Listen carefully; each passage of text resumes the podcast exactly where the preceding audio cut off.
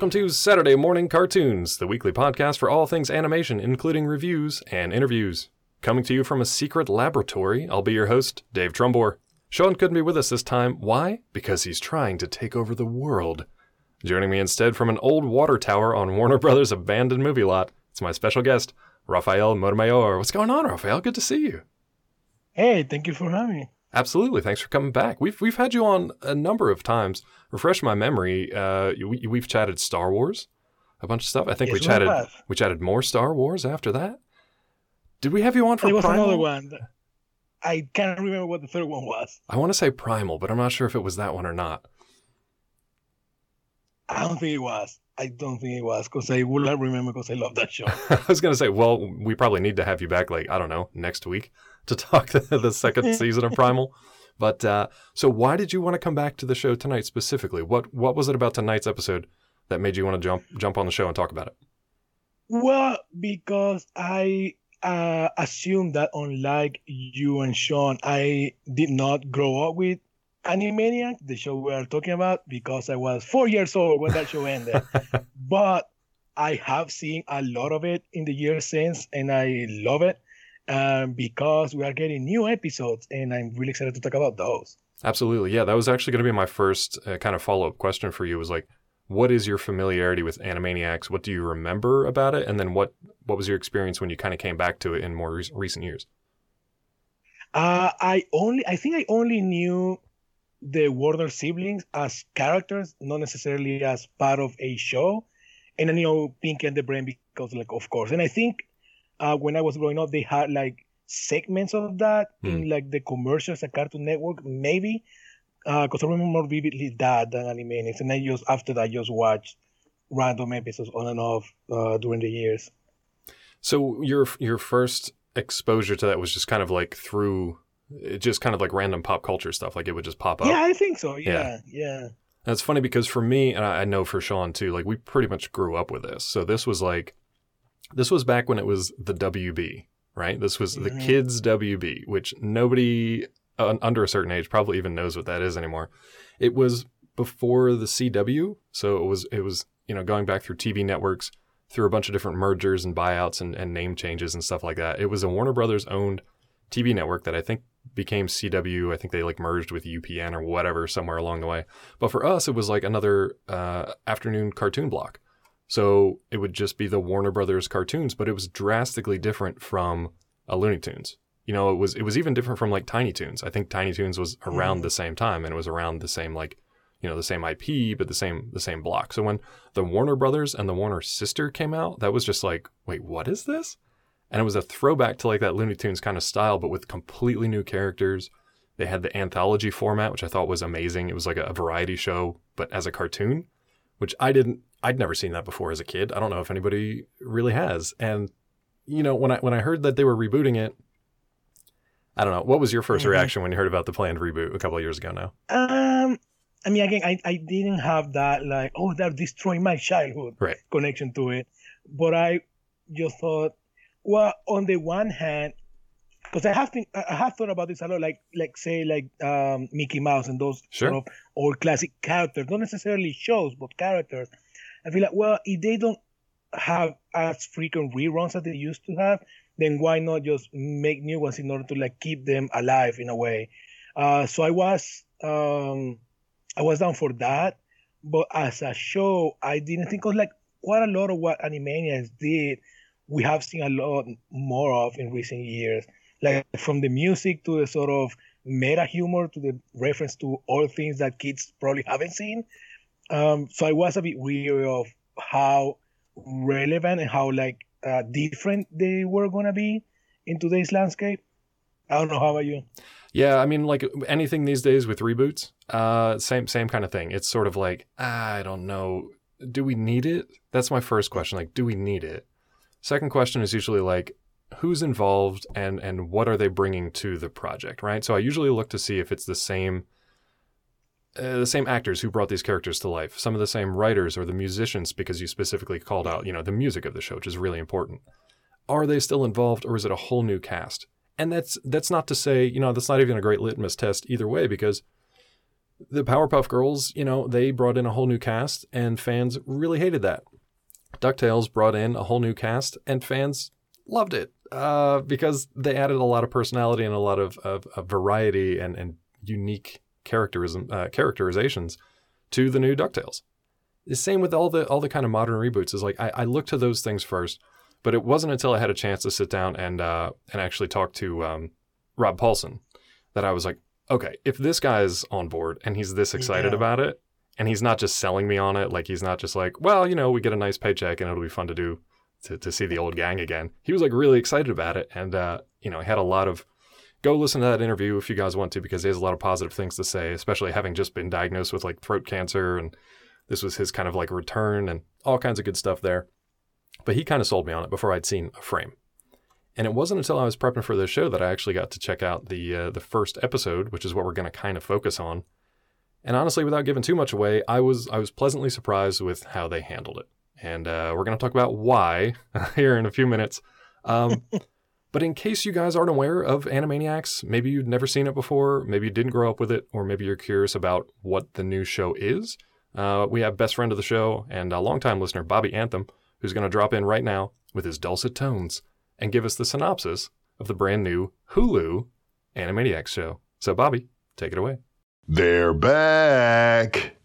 The Warner Brothers, Yakko and Wacko, and the Warner sister Dot have a great time wreaking havoc and mayhem in the lives of everyone they meet.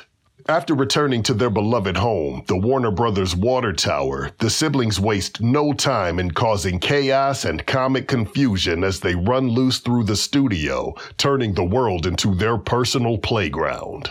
Joining Yakko, Wacko, and Dot, fan-favorite characters Pinky and the Brain also return to continue their quest for world domination. Thank you so much, Bobby. Uh, Rafael, I know you really don't know Bobby Anthem at all, so this is going to be an awkward question for you, but it's going to make our listeners and probably make Sean laugh. If Bobby Anthem were to be in the Animaniacs cartoon, what do you think Bobby Anthem would be? Wow. Yeah.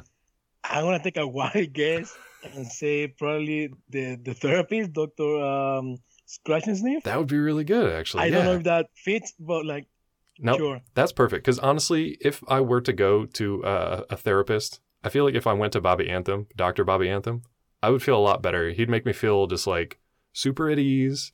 He's very chill. He'd probably use like hypnotherapy and just talk to me for a while and just kind of like lull me to sleep. And uh, yeah, I think that would work really well. How about you? What would you want to be?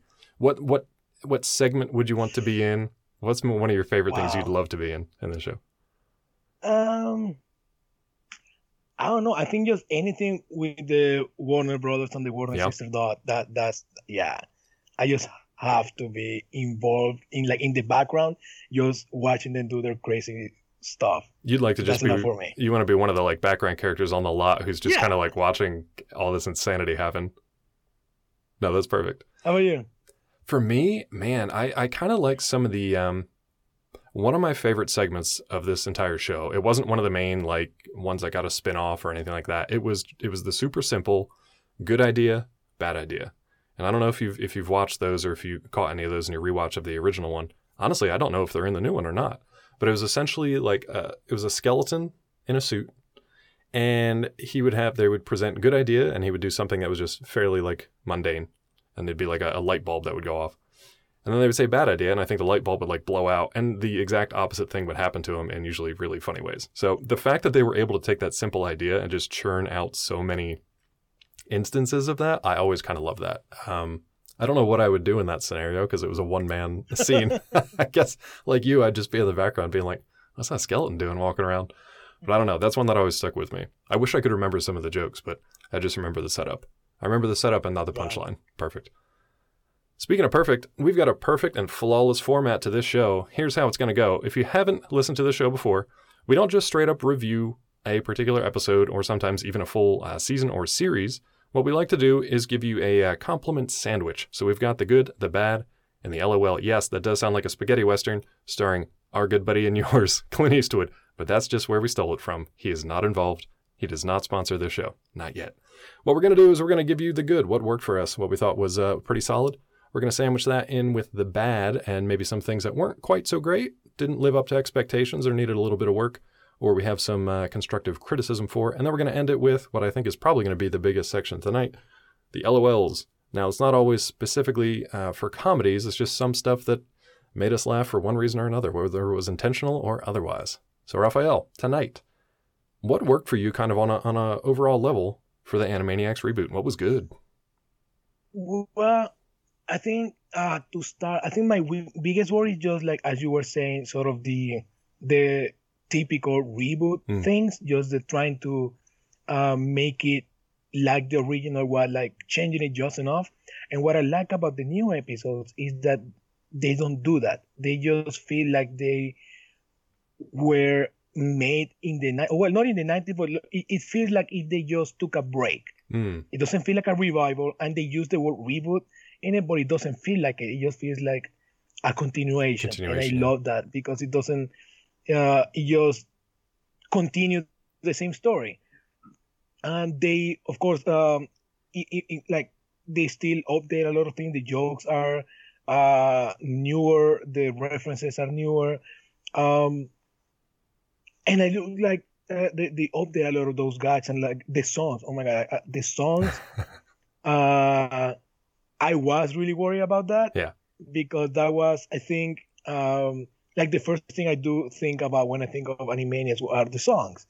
Um, especially in recent years when like, uh, because the voice actors have been doing a lot of uh, table reads and like um, performances of the songs. Yeah. Uh, that's what most people will be familiar with, even if they don't know Animaniacs.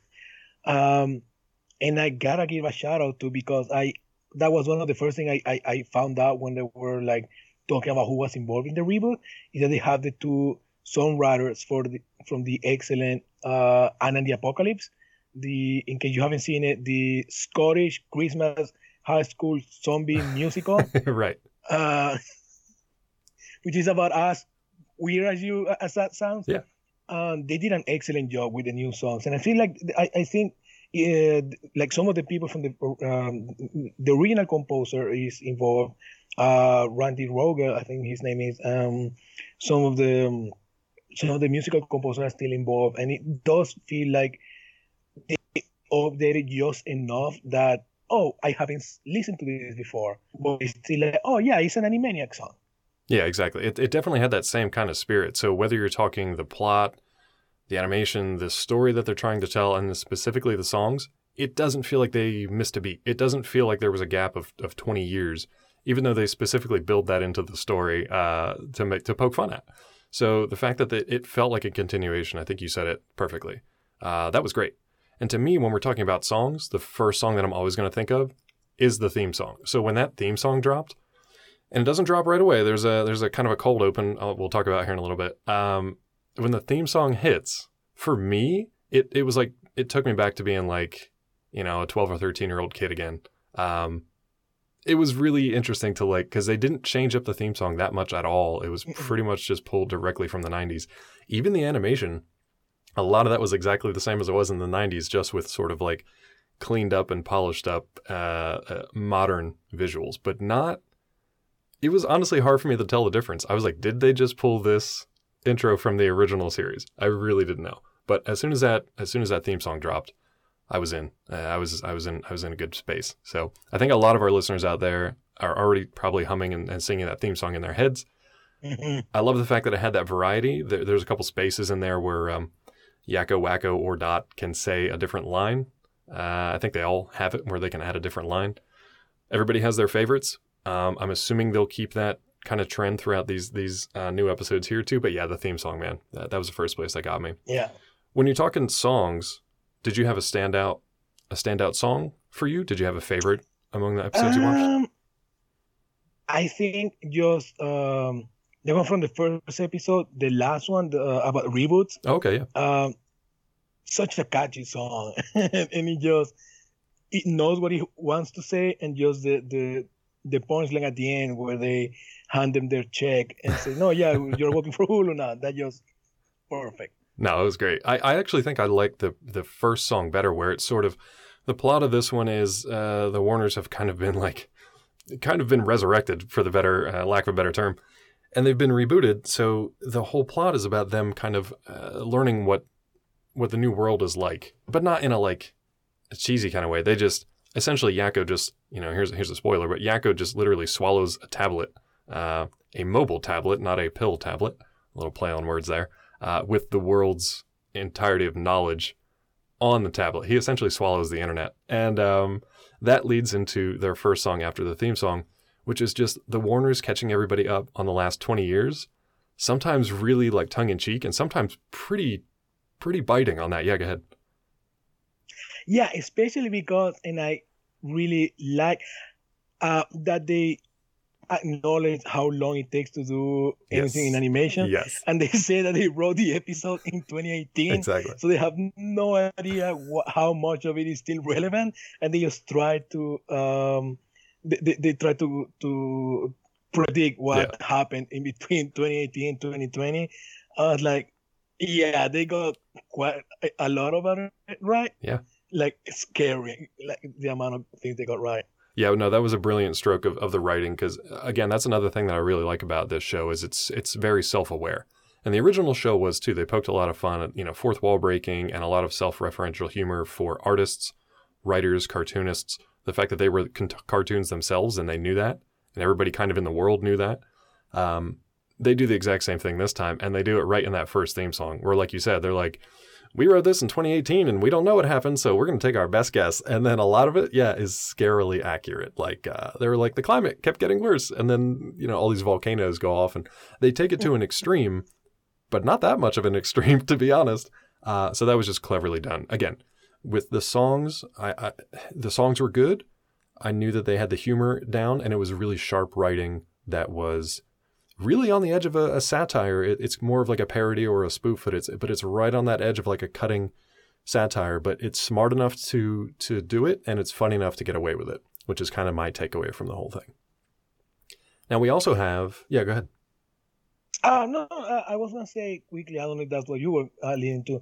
Um, Because you haven't seen the, the, the other episode. No. But I do like, uh, and, and like, the, it starts in this one. Because another thing I was a bit worried about was how much they want to play into politics. Mm. Not because they didn't do that before. Because, I mean, they did. Bill Clinton sure. is on the, He's in everywhere. On the, on the intro song. Yeah. But it's such a low-hanging fruit to do it in twenty twenty. Uh, and I like that they sort of acknowledge that. And like in the first, they don't. I, I don't think they say... the name no. you're like, yeah, we know it's right here. You yeah. all know it. Let's just move on and do other stuff. And and they the, the episodes that they sent to press, they sort of um, thread that needle. Like they do a lot about a, a lot of uh, more general uh, political issues from the past. Again, like from twenty eighteen, yeah, that are still sadly relevant. Yeah, uh, but not and, and like specific enough that yeah, I mean it still applies, but not. Uh, but sentient, or like they could have done it back then, and without the specificity that you are like, yeah, we, we did this two years ago. Move on. Exactly. And I like that they they, they, they do that just right, where it's still funny, but it doesn't feel old. Exactly, and they they work it in. Uh, there's like a scene with uh, Seth Meyers, and they kind of poke fun at both Seth Meyers in kind of a mean way, and uh, but they also poke fun at the the uh, political spectrum too. But they they don't they never say Trump by name, but he's always kind of lurking around in the background of different scenes as like this weird, like, creepy, shadowy specter, and it's actually a little scary. Um, but yeah, he's always kind of lurking around, and they always kind of have these side pot shots at it. You can tell that the writers obviously are super not happy with him uh, and have not been for the last two years. So I'm hoping that as they kind of go forward, there's kind of that like catharsis or whatever, um, that that's hopefully not going to be a problem anymore. But yeah, I thought that was handled well. I don't think they overdid it. Some people will probably disagree. Uh, but I think they also acknowledged it, and they acknowledged that they were coming into a drastically different world than where the Warners left, you know, twenty some years ago. Was there anything else kind of in general uh, that really worked for you about this show? Anything about the variety, the fact that we have more than just the Warner siblings in this very first episode? Um, I mean... I think it's more of, uh, again, what we just said, is just they they don't try to overdo it. Mm. They don't try to uh, hammer the fact that, yeah, remember this? We You used to love it when you were a kid. Um, it, they, But they still acknowledge that, yeah, we are rebooting an old show and everyone else is doing it, so let's just get that joke out of the way. um, and acknowledge that, but don't focus on like then like they. I, I think they handled the nostalgia pretty well. Yeah. Um, I would also say because uh, you mentioned the, the you mentioned the theme song, you mentioned the first uh, beat when they sort of got resurrected, and that this this been out for a while because they released that as a teaser like a month or so ago. Right. The opening uh, scene, right. The Jurassic Park scene, that is one of the funniest things I've seen in like, like a while. It was really good. I was actually probably going to save it for the L O Ls, but if you want to talk about it now, or we oh, can so we can save it till then. Uh, we can save it until then. We'll yeah. tease you guys. You have to wait yeah, uh, for us to talk about Jurassic Park. Um, but but spinning off kind of the the uh, something you know satirical parody, a little bit sometimes cynical. That's honestly leading into some of the stuff that didn't work for me quite as well. I really don't have a lot of negative points to talk about with this show. Just in twenty twenty, with twenty twenty being as it is, there are some parts of the humor of this show that, you know, they feel rooted in the nineties, and some for some folks in twenty twenty, that's probably not going to be great for them. Uh, some people are going to be like hypersensitive to a certain joke here or there, but I feel like there's a wide enough range of var- variety with kind of the cynicism in some of these jokes. They kind of hit on everybody. Uh, everybody kind of takes a shot. It's not quite to the level of being like South Park or anything like that, especially myself only having seen uh, half an hour of this, but a lot of folks get shots taken at them that I wasn't really expecting. Mm-hmm. Uh, what did you think about that as far as like the willingness to kind of go there on some of these jokes? Uh, that's one of the things I like the most, actually, because I, I, as I said before, uh, since Animaniacs ended, we've seen all of these shows sort of take that concept of, oh yeah, we're going to make fun and take it to the extreme. Yeah. And by now, like twenty years, like twenty years after South Park premiere, like what, how can you do that differently? And I feel like Animaniacs did it in a way that is not, they they may offend, but not anger. Sure. Maybe. Yeah. Um, or, or just like annoy you just enough that it still makes you laugh. Right. Exactly. And I like that. I really, really like that. No, I enjoyed that too. I, I think it actually is going to be really interesting to see how people respond to this in twenty twenty, because I think what we've lost a lot of along the way is not only just a sense of humor, but that sense of like pausing for a second, letting a joke kind of sink in and either being like, oh, like, oh, they got away with that one, but then thinking about it for a second and not just having that instant knee-jerk reaction where it's like, well, I have to tweet about this because everything they're doing is wrong. Or not just like everything they're doing is brilliant and it's amazing and I don't even want to think or talk about it. I just want to tell you how amazing it is. So I think that, and they they take some, you know, they take some parodies about that too. There's a whole middle segment in here, which is Pinky and the Brain. And honestly, this, Pinky and the Brain is probably where I have the most issues with this particular episode. Um, they really they really do poke at that kind of like social media mindset, though. Like Brain's yeah. entire plot this time revolves around a twenty-year plan of essentially like worming his way into social media to become a social media darling and then embed kind of this like uh, uh, hypnotism software. So once he gets his forty billion hits or whatever, he's going to literally enslave everyone and uh, he'll take over the world that way. And because we are such dumb, predictable creatures, it kind of works. It, it always backfires because that's what happens in Pinky and the Brain. But it works. But the whole thing is kind of a satire against us and how we're always like have our phones or our computer screens directly in our faces and don't really think about anything. We just hit that next like button. So I liked it. I like the way it cuts. I like the way the humor cuts. It's one hundred percent going to rub some people the wrong way. And I'm very interested to see what the discussion's kind of like. What do you think about that as far as people's reactions? Oh, definitely. Yeah. I I I am curious because uh, I, I I agree it definitely may rub the wrong people the wrong way. Uh, and it is like when you when, when you when you think about like Pink and they bring in twenty twenty, what what were what what will you expect? You know they are gonna, gonna tackle social media because it's it. it It's right there. It's yeah. the easiest way. And it makes perfect sense. And I feel like I, at least I like the way they handled it. Because um, again, it goes like they, they, they know, at least this first episode feels like just what you will expect, but not in the way that a lot of these um, reboots or sort of le- uh, legacy sequels do, mm. in that they try to just redo what you know. Um, For, and I mean that can still work, but they but it's just like okay, we we, we know it. Right. Here they still like they don't necessarily redo things you know. They just do the, the the thing you will expect them to do in this new episode, and they still do it well, and they still, because of their meta humor and the, the, the, they are able to be so self-referential, they know they are doing exactly what you would expect them to do, and they still have a laugh at it. Yeah. And I feel like that was the right the right way to go about it. Yeah, I'll be honest, the the plot of this particular one didn't really grab me as much because I because of the social media aspect. I was just kind of like, okay, like I feel like I've seen it. But what I haven't seen in twenty years is is Pinky and the Brain. And they, granted, they had their own spin-off series and they, they did their usual shtick. And it was nice to spend time with them again. I particularly liked when uh, I think Brain says something to Pinky of like, it's showtime, Pinky. And they're like getting ready for the camera. And and Pinky like takes off his robe and he's like, well, I'll do it, but only if it's tasteful. And I'm like, wow, they got away with a, a nudity joke right there. And kids aren't going to get it, which which made me want to go back to the original and watch it again and be like, how many of those jokes did I not get when I was like twelve years old? Probably a lot. I was going to ask you that. Yeah. I was going to ask you that. When you asked me like how familiar I was with that, I was going to say like, how much did you get from like the, because it's not only like the, the innuendo, but yeah. There's also so many references to things like decades before you were born. And rewatching it now, I was like, how was this for kids? Exactly. Yeah. Like, and I, I probably missed most I know, of it, like, to be honest. They, they made jokes for them. Yeah, exactly. Yeah. Like I, I'm sure, like the jokes were mostly for the writers, but still the show was aimed at kids. Yeah. Like I don't know, but it still is amazing. Well, if you if you ever watch, well, first of all, Hello Nurse, that whole thing, like the, the wolf whistle that they do. Mm-hmm. I mean, that's obviously a throwback mm-hmm. to sort of the wolf, the literal wolf whistle from the the old like uh, Merry Melodies, Looney Tunes days.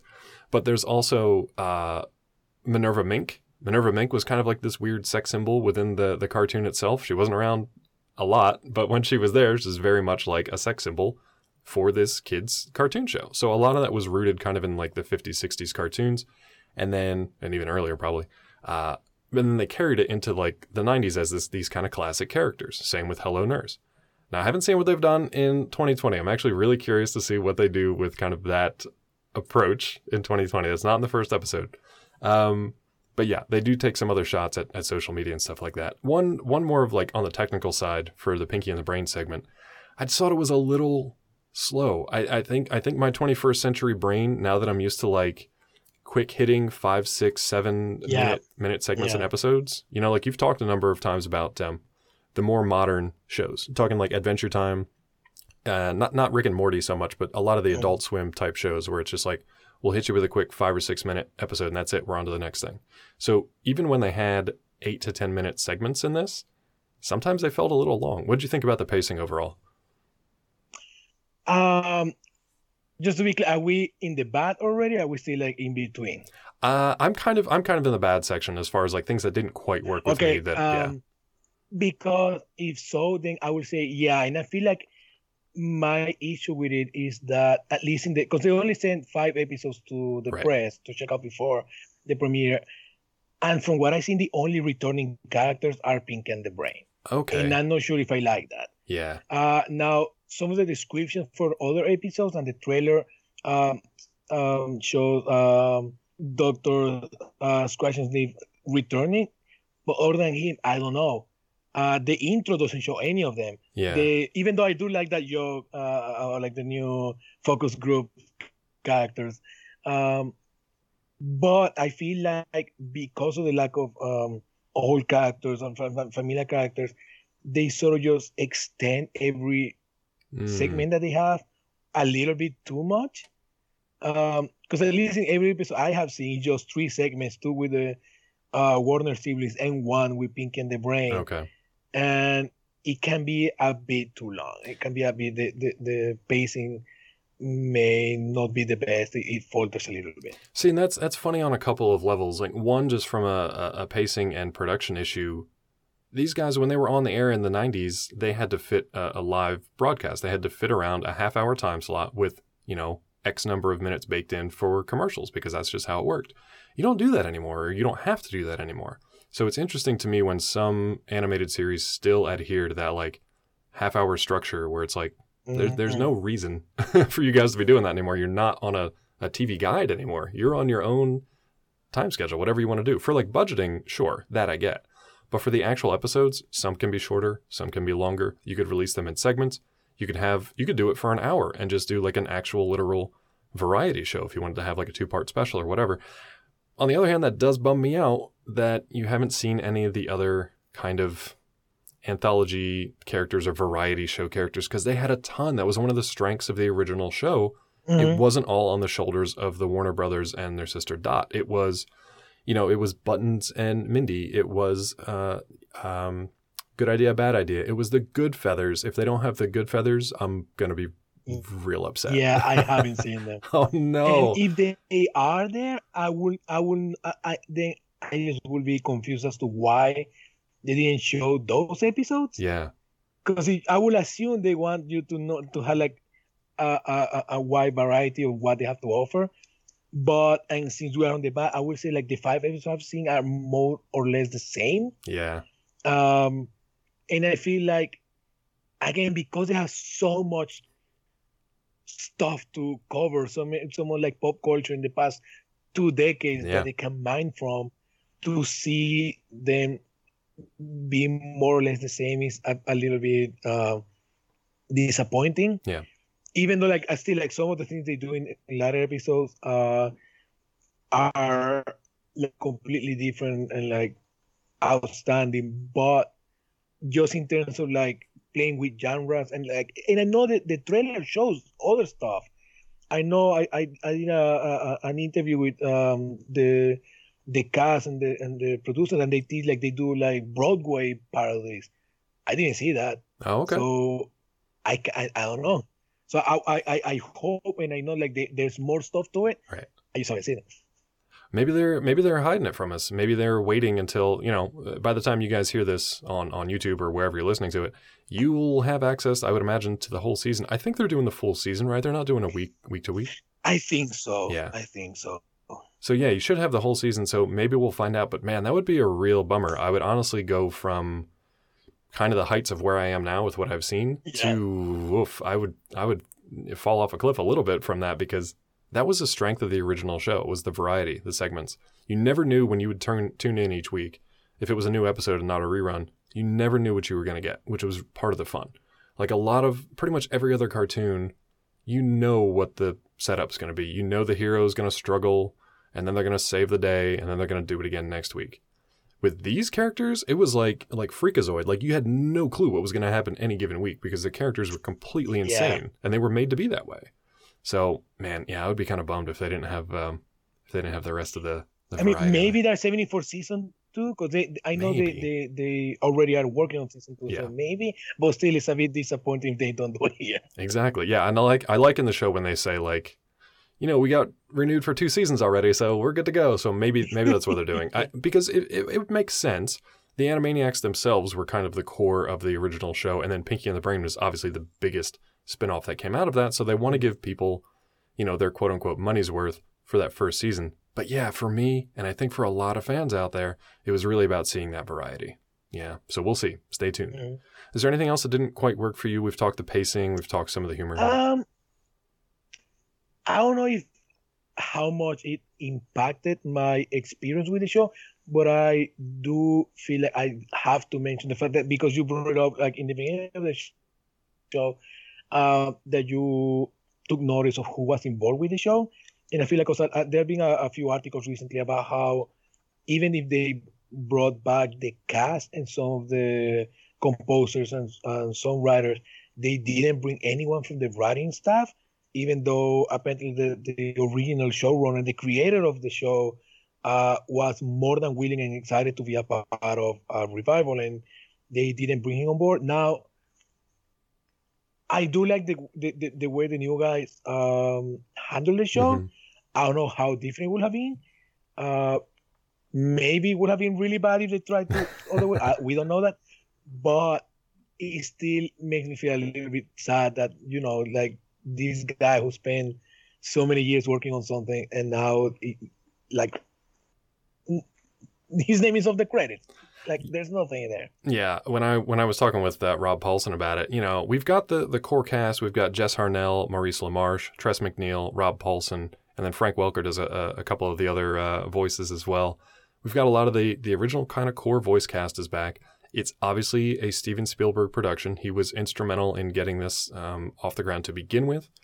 Paulson has nothing but but great things to say about working with Spielberg. And basically he says, look, if Spielberg's going to call you up and be like, we're doing an Animaniacs reboot, are you in? He's like, there's only one answer that you have. So he yeah. was he was very diplomatic about, you know, what he could and could not say about who was and was not involved and the kind of behind the scenes decisions that obviously weren't his to make. All he right. doesn't he doesn't get to make those decisions. Um, you did notice at the top of the episode that it is Steven Spielberg's Animaniacs. So he's he's very proud to yeah. put his name on the show. So that the buck kind of stops with him when it comes to those creative decisions.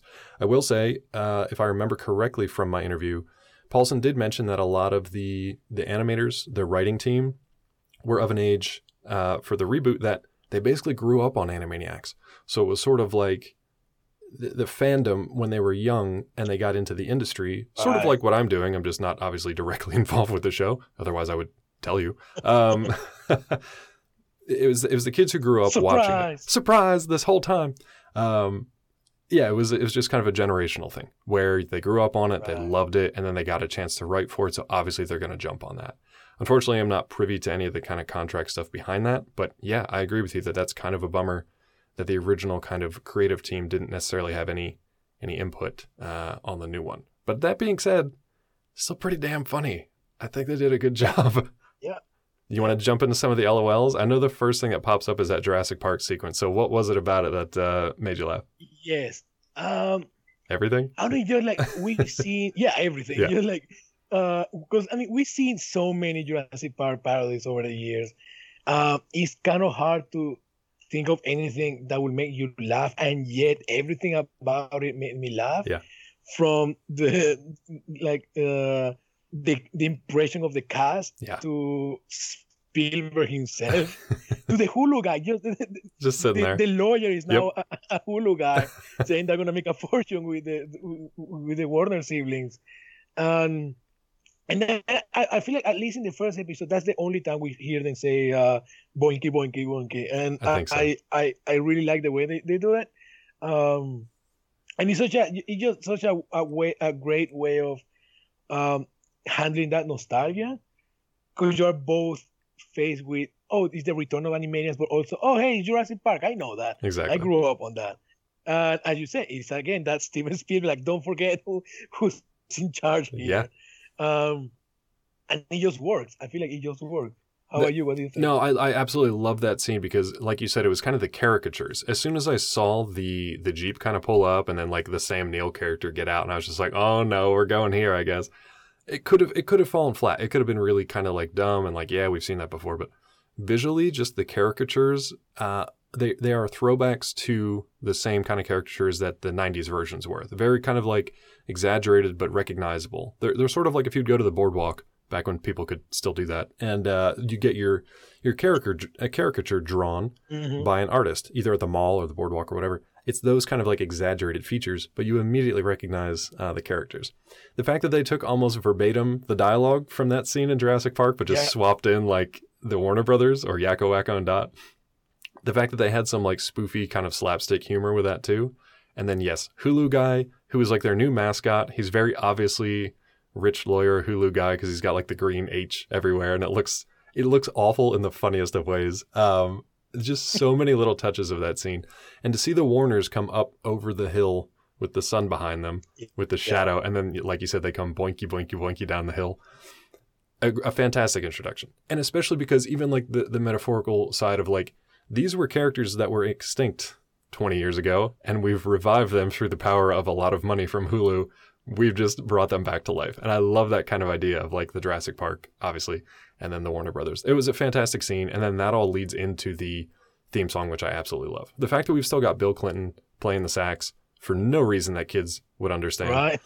right. It it just cracked me up. I, I would love to like watch uh, parents who are like my age watch this show with their kids. And then all the kids be like, who's that? What's that joke? Mm. What is this talking about? And then vice versa. When stuff happens, that's kind of like, because they add some new modern characters to this too. What what are what are your thoughts on? Um, I think her name is Nora Rita Norita. She's sort of like the the new head of. Um, I think that's her name. She's the new head of uh, Warner Brothers. I think so. She's like the female executive. I Dot is enamored with. I really like that. Cause, um, I'm I, I don't remember, and I should have looked it up. I think that's what uh, it was from the credits. The head of Warner Brothers yeah. now is a woman, yeah. and like I'm pretty sure, like it was a direct, uh, no, and I, I, I really like as as we said before, like just the, how they update things without drawing attention to it in a way that like, oh yeah, look, we're we're we're fresh, we're we're modern, but it but it still feels like that. Right. Um, I found her really funny, and we do see her a little bit in the some of the other episodes I've seen. So I'm, I'm glad that at least she wasn't a one-off character. Right, exactly. Uh, one of the things I super loved about this first uh, episode that I saw was how much the Warner siblings are willing to absolutely destroy other Warner Brothers properties. I yes. think I think honestly that was my favorite part of this first episode, because they do it multiple times, not just Jurassic Park and parodying that. They quite literally, when they're leaping down uh, the tarmac on the Warner's lot and they're trying to get to their tower, they stop, and maybe I missed some of them, but they knock, I think it's like Gandalf, Harry Potter, mm-hmm. the D C, uh, Wonder Woman, Batman, they knock all the D C comic characters like out of the way. They just shove other Warner Brothers properties to the side and they're like, get out of the way. It's the Warner Brothers and their sister Dot, and I absolutely love that. Yeah, and they, and they do it again at the end uh, in their reboot song. That and they, song. Make fun of every and, and, and I don't know about everyone, but a, a lot of them are Warner Brothers properties that they have rebooted. And the moment I started seeing that, like, oh, they are doing it. And they, uh, uh, speaking of like references that kids are definitely not gonna get, right? The Old Boy reboot or like remake, I will say. Yeah, the poster um, with Old Boy with. When they say uh, like this, yeah. take a take a, a foreign property and just make sure the script is ready to go, and they they show that Old Boy poster and like. Who who who is thinking of Old Boy in twenty twenty? I guess the writers were back in twenty eighteen. They were like, "Is that when that came out?" That probably came out in twenty eighteen. They were like, "Let's work Old Boy into the show." No, no, that movie's from two thousand three, I think. It's from like way back. Oh, the original, yeah, but the reboot with um, uh, oh my god, uh, Josh Brolin. Josh Brolin, yeah, yeah. Still, that was at least like a, a good decade before the, the the episode was written. So that's what I think was. Brilliant. You can tell I'm getting so old that like the decades just kind of slip away now. Um, but no, I, I love that reboot song though too, because they did they mentioned like all those different reboots, and the funny thing is like how many of those other reboots have happened since this show was written, and they have like two more years to catch up on. There's a lot of it out there that they left out. And I was like, wait, did they reboot that? But yeah, they one hundred percent did. And a lot of them were Warner Brothers properties, so they could just poke fun at them left and right. I want to ask you about the Frankenstein's monster of these D C Comics characters they make at the end of this oh thing. My God. That was the funniest damn thing in this whole show. Because honestly, it really felt like they were poking fun at like the handling of the D C Comics characters. Mm. They were poking fun at the Justice League because they were uniting... I'm doing air quotes, you can't see, but they were right. uniting all the D C Comics characters into one horrific monster that kind of shambled off to the side and didn't know what it was supposed to do. I was like, wow, they're really going hard after their own properties. I want to know how fanboys are going to take that, if they even pick up on stuff like that. Or is it just funny? Like, what what was going through your head when you were watching that scene kind of unfold? Um, I didn't actually pick up on the uniting them. Yeah. Uh, now that you mentioned, that's literally the poster. It's all about, like, unite the seven, and yeah. I love that. But I did, because, uh, again, that's one of the first characters that they stumbled upon on the studio lot. And just the characters, the characters, as you said, like, they are recognizable, but right. still, like, you know they're making fun of it. Right. Uh, And, and again, it's one of the things I love that they are keeping and not changing one bit from the original episode, that they are how much they're poking fun at. Okay, we know people love this. Right. But we know it's funny. We know there's a lot to make fun of there, right there.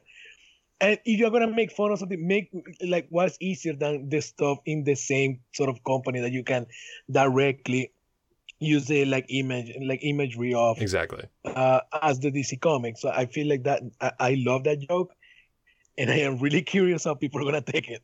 Me too. I mean, you you kind of have to watch for it. Everything.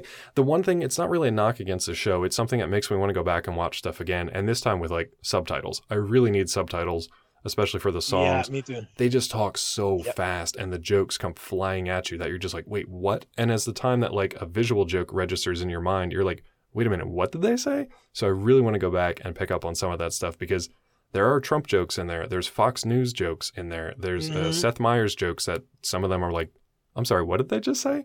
There's all yeah. the different reboot jokes. I want to know what they're saying when they cobble together the different pieces of the Justice League into this Frankenstein's monster that they then have to like care for as they shuffle him off stage. There are so many little things. I need to go back and watch it again, but I absolutely love that. Is there any? Um, yeah, go ahead. Yes, I, I was going to say, and I should have mentioned it before. I forgot the one, just a tiny little uh, possible negative point. Oh, sure. Is that at least in the episode I saw were maybe just a little bit too much into politics, but mm. not, again, they, they don't really deal with Trump. It's just like the same things because, again, because they don't know what happened between twenty eighteen and now, right. quite a lot of it just like jokes about Russian interference. And by now we're like, yeah, we know that, and nothing was done about that. Right. Nobody seemed to care about it. So then, like, wh- wh- why bother with it? Even though, like, it ended up being a little bit funny. Uh, but I would say the one political joke I absolutely do- adore, and I am curious how people are gonna take it, uh, both in terms of how many people are gonna get it, right, and also how many people who do get it, what they're gonna feel about it. Is in I don't remember what episode. Um, They do a short uh, sketch where they, it's like The Price is Right, but it's set in Venezuela and it is with the hyperinflation. And you're like, a guy tried to guess the, the price for like uh, a, a gallon of milk. Yeah. And by the time he writes down his answer, it, it like multiplied like so much and he loses. And I was laughing so hard because like, is that, again, like that poking fun at right. things that, even if you are a bit like offended, you're like, yeah, but I mean, it is funny. It's still I do funny. Get it. Like, yeah. You had you had to do it, yeah. But that's the thing. So it's like I, that. I really, really like. Yeah, it's that cutting edge kind of humor where it's just like, ah, it's right on the edge of being not necessarily offensive, but just kind of like, oh, come on, but like it's still funny. Yeah. Um, it's funny because like no kid's ever gonna laugh at that joke. No kid's ever gonna laugh at mm-hmm. a at a hyperinflated currency in Venezuela. Like nobody's gonna laugh at that unless you're our age. Um. But I love stuff like that, and that's what I'm, I'm looking forward to most, I think, with uh, watching the rest of this series. One thing I'm interested to see is if and when they go forward, we know they're on season two, but as they go forward, is that production process still going to drag that that long? You know, so are they going to take the chance of, you have this this timeline, this lag, right, where it's like, well, we've got two years to production, so are we going to make the jokes that might not be relevant two years from now? Yeah. Or are we going to play it a little safer and maybe miss out on some stuff? So I think so far they've done pretty good. Uh, I don't know how that's going to look going forward, though. So I guess we'll have to stay tuned and see. Especially with if, if I, I don't know if they are like how production season two is going, yeah. but especially assuming it's like it was happening this year, I don't think anything from twenty twenty is going to stay like the same joke-wise right. six months from now, yeah. let alone two years from now. No, I don't know how it could. I'm really, really, really curious about that. And, and I, I do, um, when I talked to the, the, the showrunners, they yeah. did mention that they had to, uh, like that was a big part of this season. Uh, like they had, a, and I think they said that it is still in one of the episodes, they had a whole thing about the Olympics oh. and that didn't come to pass. Which, how do you predict that? You never think that's going to happen. Exactly. It's like, well, it happens every two, four uh, I, years, so. Right, and they, they only changed like one joke uh, where uh, a doctor has like like flu symptoms, and they just change it slightly so it's not like yikes flu symptoms. uh, oh yeah, I I do wonder a lot of like how this is gonna affect not as much like production, but like the jokes. Yeah, the content. Yeah, and how they're gonna do that? Because I mean, I, I get like, not every episode, not every show is South Park where they could do it like that same week. Right. But and that's one of the things like a lot of people criticize about The Simpsons. It's just like they're not, they don't have that, that, that punch to it, that hit to it anymore, right? Because of like production uh, delays and all of that. So I wonder how they're going to handle it here. We'll see. We'll see. But yeah, I mean, I'm excited to see it. Um, so far, so good. I think for me, I'm a little concerned uh, that they may not have the variety that I'm looking for. That's my main sticking point right now. But anything else? Any final thoughts before we get into the recommendation tonight? Uh, no, I think I'm good to... Think you're good? Okay, cool. To jump straight ahead. So for our new and returning listeners alike, here's how we do the recommendations uh, on this show. We can recommend it, which means we'll give it a thumbs up, and if uh, both of us recommend it, then you guys should probably go check it out. We can also not recommend a show, and in which case we'll say the reasons why we don't recommend it, but we'll also give you something else to check out instead. We can also put it in the dip. So if we don't recommend a show, and each of us decides that it's it's so bad, it is so not worth your time, that we want to put it in the dip from Roger Rabbit and erase it from cartoon history for all time, it needs a, a, a consensus. Rafael and I both need to dip it, uh, and it'll be erased, and we'll never talk about it again, except to occasionally explain it in a conversation like this. So, Rafael, Animaniacs, the reboot on Hulu right now, do you recommend it or not, and why? Uh, yeah, that's uh, definitely a recommendation. Uh, even though I, I, I feel like my uh, negatives with it are mostly like, I want to see how they handle in the rest of the season. Right. And even there, like, who knows with season two, uh, if they're going to fix, like, again, like the variety of it all. But as it stands, what I have seen is just as you will expect from not an Animaniacs reboot, but as simply more Animaniacs. I do really like the approach that they took, and I feel like that's such a simple yet novel way to do it, especially in an age of reboots. The fact that they, and maybe because it's animation, it, it was easier for them to do it. Yeah. Uh, that they just, it just feels like an episode that could have aired back in the nineties. Gotcha. And I feel like that's the, the the best thing I can say about it. Honestly, I think you said it well enough for the both of us, because honestly, that that's really what I was looking for. I was looking for a continuation. I was looking for that nostalgia hit from the original Animaniacs, but something that's kind of contemporary at the same time, and I feel like they walk that balance pretty well.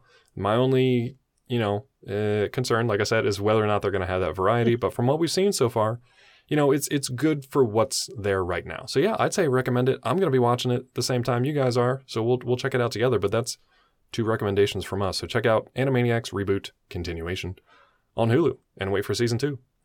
That's going to do it for us, but another uh, voice you heard on this show is Bobby Anthem. You heard him singing our praises and reading our synopsis. You can also hear him on the paranormal podcast Inhuman Experience with his co-host Bobby Blades. You can find them on I E X P underscore podcast on Twitter. Bobby also has a solo show called In Search of My Lost Soul, also available with the Inhuman Experience podcast on Apple Podcasts, Stitcher, just about everywhere else podcasts are found. That's our shout out for Bobby. But Rafael, what's going on with you, bud? Where can the folks out there find you on social media, and what are you up to these days? Well, I post everything I do on my Twitter at Rafael Mormayor. Um, I will have an interview with the cast and the showrunners of the Animaniacs reboot uh, on Rotten Tomatoes. Cool. And I'll have a piece on Observer dot com about uh, sort of how the show updates some old uh, gags and jokes. Fantastic. You can also find Rafael's work on our site, Collider dot com. You can check out his work there as well. Hopefully many more pieces from him to come in the future. As for me, you can check out uh, our very successful Kickstarter from last month called Iron Face.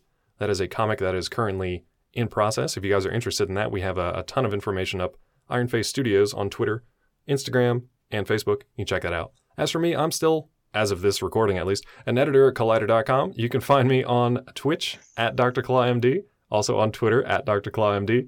And if you're the reading type, you can check out The Science of Breaking Bad from M I T Press, available on Amazon. Why do I plug that book? Because I wrote it. That's why. Uh, as for Sean, who's not with us tonight, he's still doing improv comedy with Washington Improv. You can find tickets and times at wit d c dot org. He's also on Twitter and Instagram at Sean Paul Ellis. And he's doing a improv comedy podcast called The Bureau. As for this show itself, you want to contact us, you want to support us, that'd be amazing. We'd love it. You can check out our Patreon, Saturday Morning Cartoons. Remember, that's morning with a U. You can also tell a friend, review us on Apple iTunes, all that good stuff. Drop us a D M on Twitter at Morning Tunes. Check us out on Instagram and Facebook at Saturday Morning Cartoons. Drop us an old-fashioned email, Saturday Morning Cartoons at gmail dot com. You can find all that information under our link tree that Sean has kindly set up for us. It'll be a uh, link to all our social media sites on every social media site.